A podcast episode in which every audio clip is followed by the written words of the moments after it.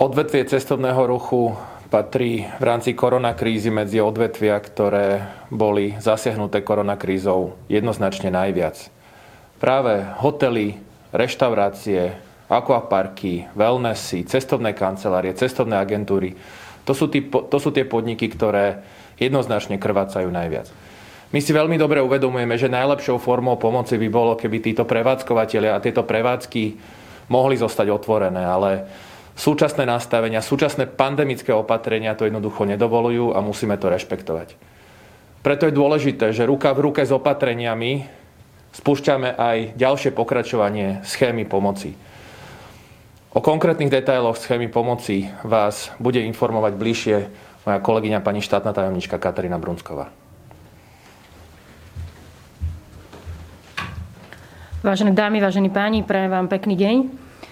Ja by som úvodom chcela zhrnúť pár čísel, ktoré hovoria o tom, ako sa doposiaľ z ministerstva dopravy poskytlo cestovnému ruchu pomoc, aké bola čerpa, aká bola úroveň čerpania a čo teda plánujeme ďalej.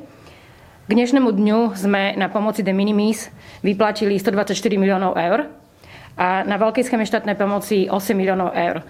Nie sú to konečné sumy, nakoľko samozrejme ešte sú aj žiadosti, ktoré sú v procese vybavovania a to znamená, že predpokladáme, že tieto sumy ešte teda budú samozrejme narastať. Dnes sme tu preto, aby sme ohlásili už poradí štvrtú výzvu v rámci pomoci de minimis. Táto pomoc de minimis bude mať rovnaké parametre ako doterajšie tri schémy, ktoré predchádzali a v podstate je založená na kompenzácii časti fixných nákladov, ktoré sa samozrejme vypočítavajú podľa toho, aký bol pokles na obrate. Pokiaľ ide o konkrétne čísla, ako môžete vidieť aj na slajdo za mnou, v rámci prvej výzvy na schéme de minimis sme vyplatili dodnes 56,8 milióna, čo predstavuje súhrne 6200 žiadostí. Zatiaľ najväčšie dosti bolo uplatnených v rámci druhej výzvy, ktorá predstavuje vyplatených 54 miliónov eur a dokopy 6700 žiadostí. A v poslednej tretej výzve, ktorá kompenzovala mesiace apríl a máj roku 2021, sme vyplatili 13,2 milióna eur na celkovom počte 2800 žiadostí, avšak tu ešte stále žiadosti prichádzajú. Chcem zdôrazniť, že dnes ohlásená štvrtá výzva pokračuje v nadväznosti na prvé tri. To znamená, že ešte sa stále žiadatelia môžu uchádzať aj o kompenzáciu mesiacov, ktoré pokrývali prvé tri schémy. Ako som teda už povedala, súhrne sme dodnes pomohli sumou 124 miliónov. Chcem ešte povedať jednu zásadnú informáciu a to je tá, že dnes bude spustená po skončení tlačovej konferencie štvrtá výzva, štvrtá etapa. Formulár bude dostupný rovnakým spôsobom, ako to bolo v prvých troch výzvach na stránke Slovensko.sk. Upozorňujeme, že ešte stále popri tejto poslednej štvrtej výzve sa však môžu žiadatelia uchádzať aj o pomoc v rámci predchádzajúcich mesiacov, k čomu slúži druhý formulár, ktorý sa nachádza aktuálne tiež dnes na stránke Slovensko.sk. To znamená, že opakujem, popri tejto poslednej štvrtej výzve, ktorá bude dnes otvorená, stále bude pokračovať aj, stále budú pokračovať predchádzajúce výzvy. S tým, že pokiaľ ide o schému, tzv. veľkú schému štátnej pomoci, ktorá je primárne určená pre veľké podniky v cestnom ruchu, tak tu ohlasíme ďalšie pokračovanie mesiacov september, október, november, december, v januári budúci rok, pretože sme čakali na predlženie tzv. dočasného rámca, ktorý musela schváliť Európska komisia a v nadväznosti na to sme museli my požiadať o predlženie našej schémy veľkej. Ale dnes sme tu teda, ako som už spomenula, pre malú výzvu alebo schému de minimis. Parametre potom ešte upresní môj kolega, ale ako som už teda povedala, sú v podstate rovnaké, ako boli doposiaľ. Ešte možno k tým eh, číslám by som chcela uviesť, že doposiaľ eh, podľa štatistických eh, dát, ktoré máme, tvorila pomoc, ktorú poskytujeme v podiele 75% pomoc pre gastro a hotely, zhruba na úrovni 12% to boli cestovné kancelárie a agentúry a na úrovni 13% to boli ostatné činnosti v cestovnom ruchu. Ďakujem a dozdám ešte slovo môjmu kolegovi, pánovi Ondrčkovi. Ďakujem. Dobrý deň, milé dámy, vážení páni. Ja by som možno doplnil pána ministra a pani štátnu tajomničku, že na sekcii cestovného ruchu sme od 1. augusta vytvorili nový odbor, odbor štátnej pomoci, kde zamestnanci vo verejnej službe realizujú hodnotenie, kontrolu a spracovanie žiadostí. Zo začiatku sme začali externou formou prostredníctvom dohôd. Máme za to, že zamestnanci, ktorí sú naši v rámci nášho odboru, jednak vieme ich motivovať, na druhej strane vieme lepšie vykonávať kontrolnú činnosť. Našou snahou teda je, nakoľko vás počúvame, aby sme zrýchlili proces kontroly žiadosti až po úspešné vyplatenie príspevku. Späť k tým podmienkám. Nová výzva, tzv. jesená pomoc na mesiace september až november, má presne tie isté parametre ako predošlé výzvy. To znamená, podnikateľ vyplní e, formulár, ktorý sa nachádza na stránke slovensko.sk, kde vyplní obraty za obdobie september až november 2021 a vyplní obraty za rovnaké referenčné mesiace k roku 2019. To znamená, naďalej zostáva referenčným rokom 2019 a formulár vyhodnotí, že pokiaľ podnikateľ mal rozdiel obratov vo výške 40% a viac, tak je oprávnený.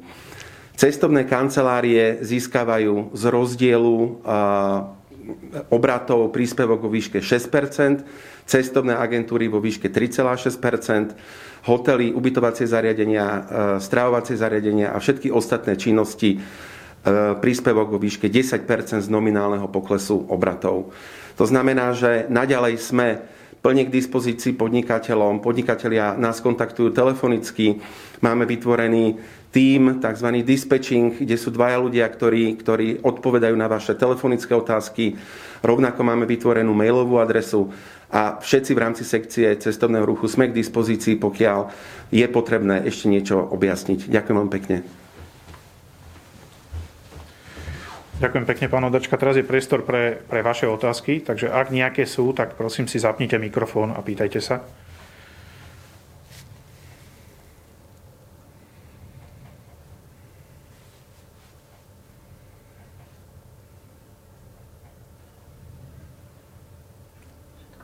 Tak, ak nie, tak vyzerá, že všetko je jasné, ale ešte asi pán minister chcel niečo doplniť.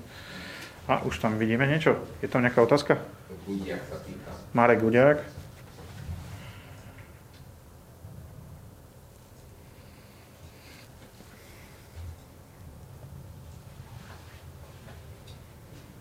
Pýta sa, v čom robili podnikatelia najčastejšie chyby?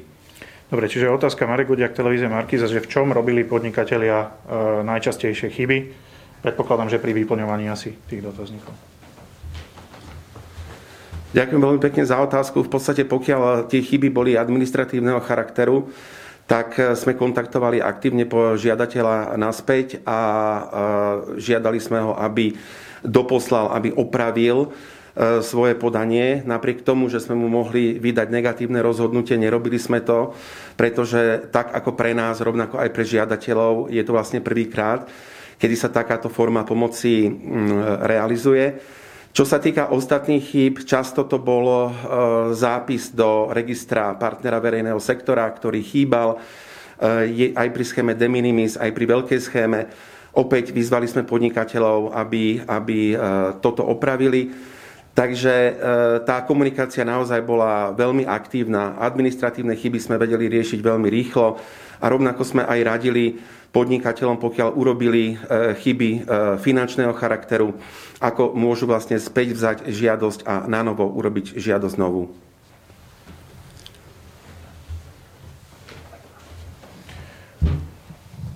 Máme ďalšiu otázku. Veronika Hubinská, akým spôsobom plánujete zrýchliť vyplácanie finančnej podpory? Čiže Veronika Hubinská sa pýta, ako plánujete zrýchliť vyplácanie e, finančnej pomoci. Si pán Ondrčka, pani štátna? Ja by som predovšetkým chcela uviezť, že si myslím, že do dnešného dňa sme už vyplácanie, čo sa týka minimálne de minimis schémy, výrazným spôsobom zrýchlili. Sme si vedomi, že v tých prvých mesiacoch nebola tá situácia úplne ideálna. Treba si však uvedomiť, že jednak ministerstvo dopravy predtým nikdy schémy štátnej pomoci nerealizovalo. To znamená, že bolo treba samozrejme prispôsobiť tomu aj určité administratívne procesy. Jednak sme urobili nejaký procesný audit týchto procesov, v rámci čoho ešte aj Dodnes sa snažíme eliminovať tie procesy, ktoré nie sú absolútne nevyhnutné. Napriek tomu si naozaj myslím, že na malej schéme štátnej pomoci, pokiaľ je žiadosť vyplnená kompletne a správne, tak sa hovoríme teda radovo o maximálne týždni dvoch, kedy sa od pozitívneho rozhodnutia peniaze posielajú na účet.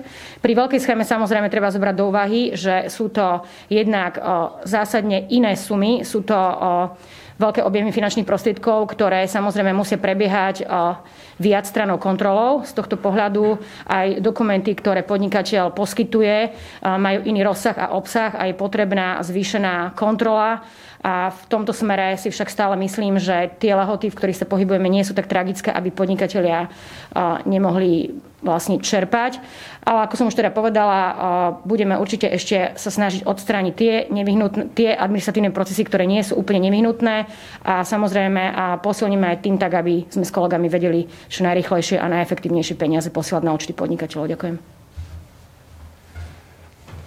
Ja ešte doplním pani štátnu tajomničku, lebo možno treba dovysvetliť, prečo otvárame e, schému za september, oktober, november až v decembri.